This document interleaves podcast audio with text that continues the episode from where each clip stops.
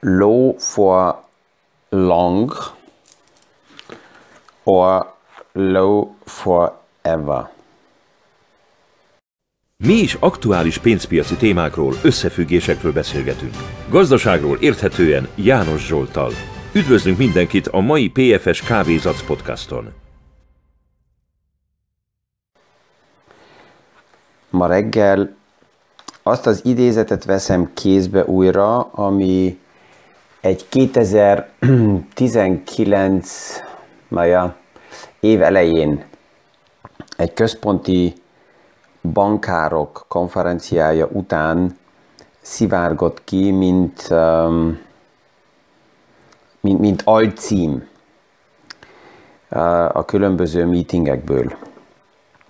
2019 év elején uh, volt itt Ausztriában, itt Bécsbe egy bankári konferencia, és ott volt az osztrák nemzeti banknak az igazgatója, aki azelőtt egy pár hónappal az Európai Központi Bank um, igazgatósági körének egy meetingjéről számolt be. A, az egész téma azért volt érdekes, mert 2018-ban az Európai Központi Bank próbálta hasonlóan, mint a Fed is, az Amerikai Központi Bank, tehát az Európai is, az Amerikai is, mind a ketten próbálták a likviditás politikát egy picit változtatni. A végeredményt láttuk, és ezt historikus csártokból is lehet látni, 2018-ban elég hosszú ideig ódalazott a piac, és a harmadik, negyedik negyedévbe, tehát a 2018 második felébe elindult egy nagyon erős dinamika lefele. Ennek a legmélyebb értéke 2018. december 24-25 körül volt, um, tehát ebben a karácsonyi időszakban elég uh, gyenge forgalomba a központi bankok eldöntötték, hogy li- nagyon erős likviditással uh, fellépnek a piacokon, és ezzel tudták a piacot stabilizálni. És um, erről a konferenciáról a központi bank elnöke, vagy a Nemzeti Bank elnöke itt Ausztriából mesélte, hogy volt egy délelőtti uh, workshop meeting kör, ahol um, a központi bankárok leültek és beszélgettek arról az alatt a cím alatt, hogy low for long, tehát alacsony, nagyon hosszú ideig, és itt miről volt szó? Hát az eurónak és a dollárnak a kamatszintjéről. Azután volt egy ebédszünet, és délutánra, anélkül, hogy ez hivatalos lett volna, azt mondta ez a nemzeti bankár, hogy um, át megváltozott, így a résztvevők oldaláról uh, megváltozott a cím, a low for longból lett a low for ever. Tehát, hogy örökre alacsony. Ez volt így a délutáni cím. És ezzel vezette be a, az előadását, mert azt mondta, hogy ebből azt lehet érezni, és azt látjuk, hogy miközben évtizedekkel ezelőtt, amikor a központi bankok um, összeültek, és arról um, azután jött egy sajtókonferencia, akkor lehetett még spekulálni, hogy na, mit fog dönteni a központi bank, emelik a kamatot, csökkentik a kamatot, meghagyják a kamat szintet. Ezt ma így, ilyen formában nem tudják már a központi bankok kezelni, és ez a téma azért is lett újra eh, releváns és érdekes, mert a múlt hét vége fele, mivel nem nagyon történnek események, ezért egy non-event esemény lett egy eseményé, és ez konkrétan a júliusi gyűlés protokollnak a nyilvánosságra hozatala. A múlt héten csütörtökön lehetett beleolvasni abba, hogy júliusban az amerikai Fed gyűlésén mit beszéltek meg a bankárok. És ez hirtelen csütörtökön a piacot egy kicsit meg is mozdította. Ha most megnézzük, hogy mi volt ebbe a gyűlés protokollba benne, volt valami új, alapjában nem, semmi új nem volt, alapjában az van benne, hogy igen, azon kellene esetleg gondolkozni, hogy valamikor a likviditási politikát a Fed megváltoztassa, tehát szűkítse a fellépését. Ez a szűkítés régebb kamat emelés jelentett, ami most pillanatnyilag nem, nem működik. Ami működni tudna, az pillanatnyilag az, hogy valamikor eldöntje, eldönti a központi bank, hogy kevesebb kötvényt fog felvásárolni. Na most ez olyan egyszerűnek hangzik, de a normális ember ezzel nagyon keveset tud kezdeni, hogy mit jelent az, hogy kötvényt vásárol fel a központi bank. Ezen keresztül likviditás, pénzt ad a központi bank a piacoknak, mikor kötvényt vásárol fel egy központi bank, akkor azt jelenti, hogy hitelt ad a központi bank valakinek. Mert ugye egy kötvény az nem más, mint egy hitelszerződés. Hogyha a központi bank kötvényeket felvásárol, az azt jelenti, hogy a kötvénytől megvásárolja a szerződést, ez belekerül a könyveibe, egy követelési pozíció, és ezért pénzt ad valakinek, akinek azelőtt volt ugye egy hitel a kezébe, annak ma uh, van likviditása, és ezzel a likviditással tud uh, bizonyos dolgokat kezdeni. Na most, hogyha csak az amerikai piacot vesszük kézbe, akkor 120 milliárd dollár értékbe vásárol a Fed havonta kötvényeket fel, ez szét van válaszolva két részre. 80 milliárd az um, nagy részt államkötvények, banki kötvények, amit felvásárol, és 40 milliárd az ingatlanokhoz kötött kötvény.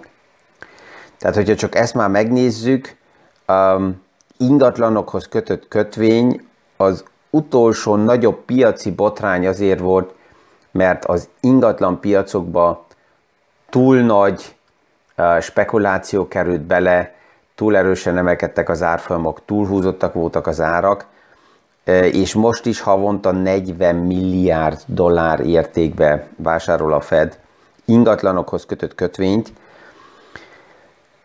A kérdés mindig az, hogy egy drogoktól függőtől, hogyha kezdem megvonni a drogot, és a piac ma hozzá van ehhez szokva, ez beáraszta, hogy 120 milliárd plusz likviditás, ami azt jelenti, hogy 120 milliárd kereslet. Az árak ugye azért stabilak, mert van egyik oldalon kínálat, másik oldalon kereslet, és ez ma megvan elég kvázi stabilan, erre a piac kalkulál, hogy 120 milliárd kereslet, az csak az amerikai piacba automatizáltan megjelenik havonta. Ugyanezt történik ugye Európában is, ahol az Európai Központi Bank is kötvényfelvásárlásokon keresztül um, a, a piacokat stabilizálják. Tehát mivel kamat irányítás nincs, és mi volt a kamatnak a szerepe régebb? Ha a kamatot emelte a központi bank, akkor ez azt jelentette, hogy az a likviditás, ami körforgásban van, azt le lehetett kötni. Miért? Hát magasabb kamattal a likviditás nem kereste a más lehetőségeket, hanem megvásárolta a kötvényt, és a kötvényen keresztül le volt kötve a likviditás. Ha a kamatok csökkennek, és nincs kvázi kamat, akkor az új tőke nem megy bele a kötvényekbe, és azt már többször megbeszéltük, hogy főleg a kötvénypiac, ugye a célpiac a központi bankoknak az aktivitásokba, mert ezen keresztül forog az állami um, költségvetésnek a finanszírozása, ezen keresztül forognak a nyugdíjpénztáraknak a kötvényállományai, ehhez hozzatartoznak a konzervatív életbiztosítóknak az állományai, tehát minden a kötvénypiac körül van, és hogyha itt a kamatok nagyon erősen csökkennek, akkor um, ha a piac azt látja, hogy közép-hosszú távra mégis jobb lesz a gazdaság, megjelenik az infláció, akkor nem veszik meg az alacsony kötvényeket, és ezzel elindul a nyomás a kötvény kamatszintjére, tehát a kamatot kell emeljék, mert ha nem, nem veszik meg a, a kibocsátott kötvényeket. És um, ezzel már többször beszélgettünk, hogy a kamatok elindulnak felfele, akkor a létező kötvényállományra ez negatívan hat ki, azoknak az árfolyamok uh, csökkennek, tehát nagyon-nagyon labilis, érzékeny az egész szerkezet. És azok is, akik azt mondják, hogy oké, okay, egyből kell emelni a kamatot, ez uh, nem is annyira probléma, a piac ezt kibírja, hát vissza kell nézzünk újra és újra. 2018-ba, ott a háttérben mennyire óvatosan már 2015-ben elkezdte kommunikálni a Fed, hogy szeretné változtatni a QE programot, és um, na ja, 2018-ban um, láttuk, hogy akkor, mikor elkezdte visszavenni valójában a likviditást, ennek mi volt a, a véghatása, tehát ma abból tudunk kiindulni, hogy á, ebből tanultak is, és a másik oldalról nem olyan egyszerű, hogy ezt már hónapra ezt a lépést megtegyék. Low for long, or low forever. És ezt látni fogjuk a következő hónapokban. Ezt azért is vettem a kézbe, mert az elmúlt hetekben, hónapokban annyira szinte tuti fogadásá vált az, hogy a jövő hét végén pénteken a Jackson Hole konferencia, erről már annyit beszéltünk, és végre eljön. Um, a Jackson Hole konferenciának a forgatókönyve már azt mutatja, hogy ott nagy kijelentés a központi bank oldaláról, a Fed oldaláról, J. Powell oldaláról nem lesz.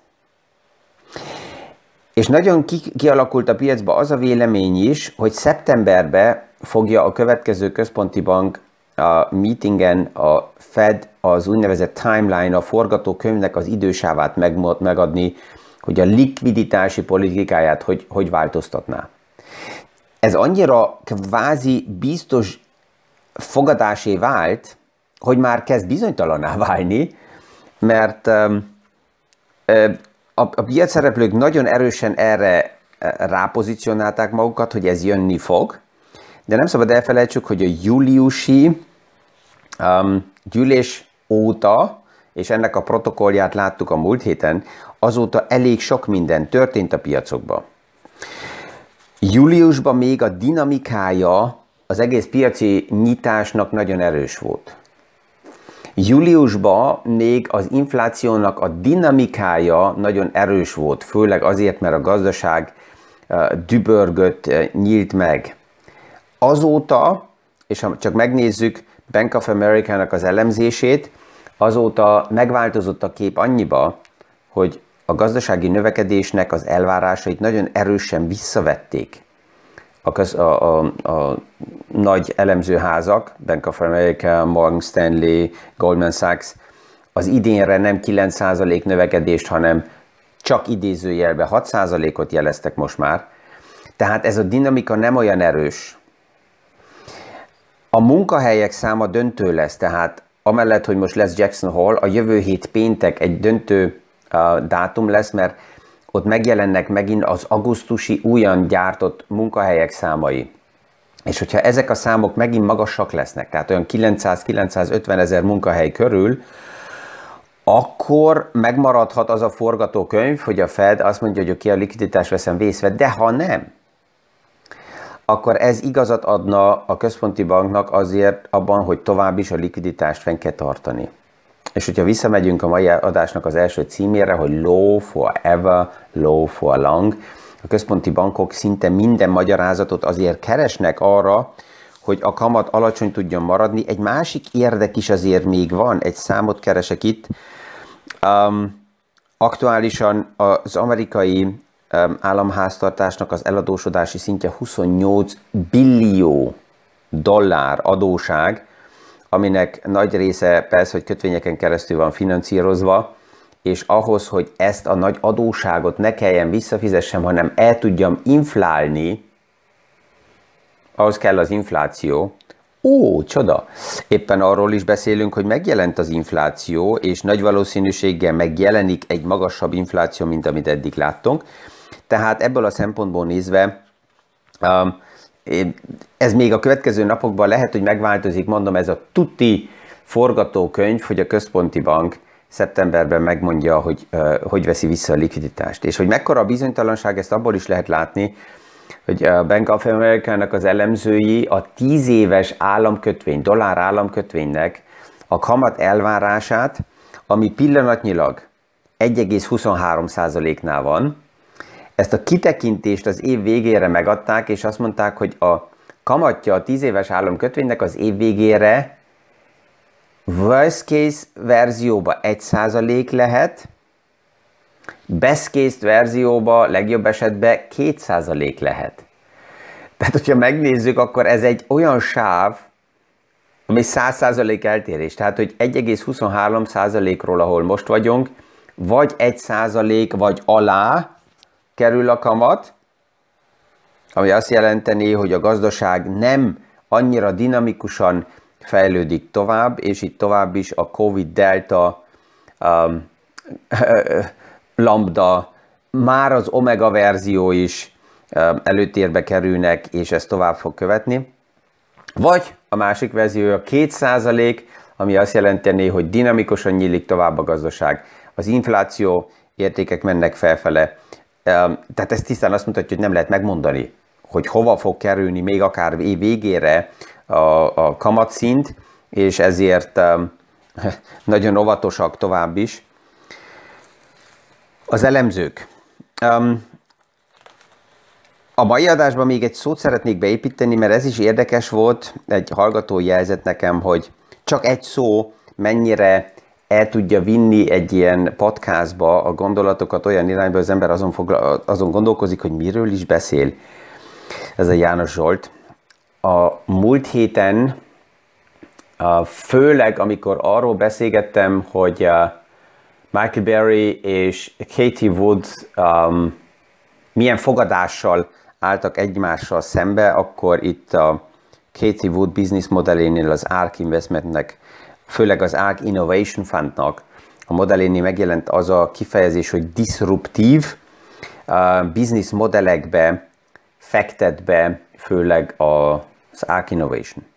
Na most ez a disruptív mit is jelent, és ennek milyen jelentősége van, hogyha egyszerűen nézzük meg a megfogalmazását a disruptívnak, az um, arra jellemző, amikor valami létezőt, egy új megoldás, technológia, gondolkozás, bármi rombol, felszámol, felborít, tehát mikor létező struktúrákat uh, disruptív oldaláról támad valaki vagy valami, akkor ez azt jelenti, hogy a létező struktúrát uh, nagyon agresszívan, nagyon erősen um, rombolja. Ezek mind olyan technológiai fejlődések, vegyük csak az e-mobility, Tesla és az ő business modelle disruptív modellnek van nevezve a hagyományos um, autógyártó iparágnak, mert felborít sok mindent. Egy ha- hasonló disruptív termék volt a smartphone, ami nagyon sok addig létező business modellt felborított a Nokia-nak a 2000-es években, dominálta ugyan Nokia a telefonjával a világpiacot, a smartphone megjelenése, amelyikben nincsen tasztatúra, csak ilyen simogatós telefon, és ez megnyitott teljesen új technológiáknak a dimenziókat, gondoljunk csak az applikációkra, ami a régi, normális, eh, kvázi eh, billentyűs telefonoknál nem létezett. Um, az a, a smartphone disruptív volt, vagy, vagy a digitális kamera megjelenése, az az egész um, a fotózás témába és a, a kameragyártóknak a, a, a halála volt. Kodak, egy hatalmas uh, filmezés és fotózási témába létező cég pff, eltűnt a piacról. Tehát minden, ami, ami, ami a létező infrastruktúrákat rombolja, megkérdőjelezi, felborítja, ezt nevezik disruptívnak. Na most minden disruptív technológia meg is fog maradni, ez a kérdés. Nagyon sok minden jön azért, hogy menjen.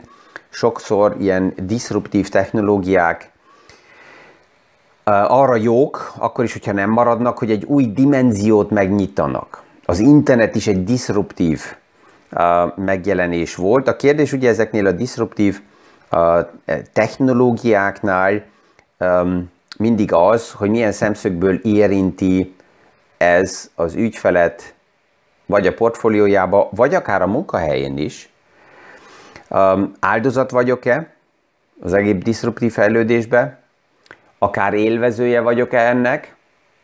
Lehet, hogy például a befektetéseken keresztül, vagy csak kívülről figyelem, hogy ez létezik, zajlik, mi történik, milyen munkahelyek tűnnek el, és erről beszélgettem a múlt héten is, ugye, amikor azt néztük meg, hogy mi az oka annak, hogy a piacok tovább mennek felfele. Az egyik téma az, hogy mikor jelenik meg egy következő nagyon erősen ütős, diszruptív technológia, ami felborít sok mindent.